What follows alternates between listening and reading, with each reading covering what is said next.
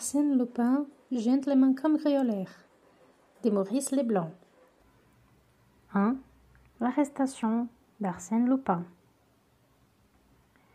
Quel étrange voyage Il avait si bien commencé cependant. Pour ma part, je n'en fis jamais qui s'annonçait sur les plus heureux auspices. La Provence est un transatique rapide, confortable, commandé par les plus affables des hommes. La société la plus choisie s'y trouvait réunie. Des relations s'y formaient, des divertissements s'organisaient. Nous avions cette impression exquise d'être séparés du monde, réduits à nous-mêmes comme sur un île inconnue, obligés par conséquent de nous rapprocher les uns des autres. Et nous nous rapprochions. Avez-vous jamais songé à ce qu'il y a d'original et d'imprévu dans ces groupements d'êtres qui, la veille encore, ne se connaissaient pas, et qui, durant quelques jours, entre ciel infini et la mer immense, vont vivre de la vie la plus intime. Ensemble vont défier la colère de l'océan, l'assaut terrifiant des vagues et les calmes sournoirs des lois endormies.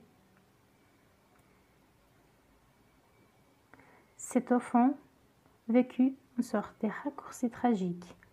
La vie elle-même, avec ses orages et ses grandeurs, sa monotonie et sa diversité, et voilà pourquoi, peut-être, on goûte avec une hâte fiévreuse une volupté d'autant plus intense ces courts voyages dont on aperçoit la fin du moment même où ils commencent.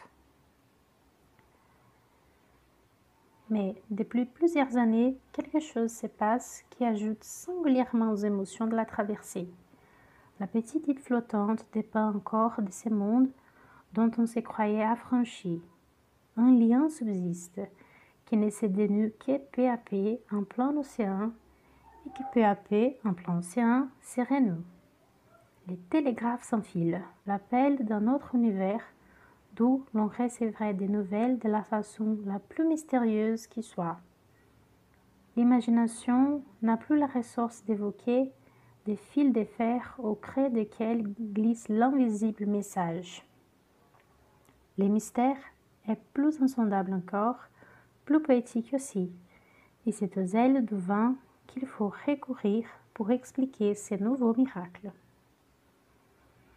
Ainsi, les premières heures, nous sentîmes-nous suivis, escortés, précédés même par cette voix lointaine qui de temps en temps chuchotait à l'un de nous quelques paroles de là-bas.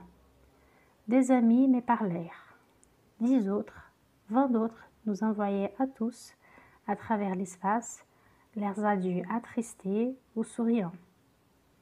Or, le second jour, à cinq cent milles des côtes françaises, par un après-midi orageux, les télégraphes sans fil nous transmettaient une dépêche dont voici la ténère. Arsène Lupin à votre bord. Première classe. Cheveux blonds, blessure avant-bras droit, voyage seul, sur les longs des... À ce moment précis, un coup de tonnerre violent éclata dans les ciels sombres. Les ondes électriques furent interrompues le reste de la dépêche ne nous parvit pas. Du nom sur lequel se cachait Arsène Lupin, on ne sut qu'elle initiale.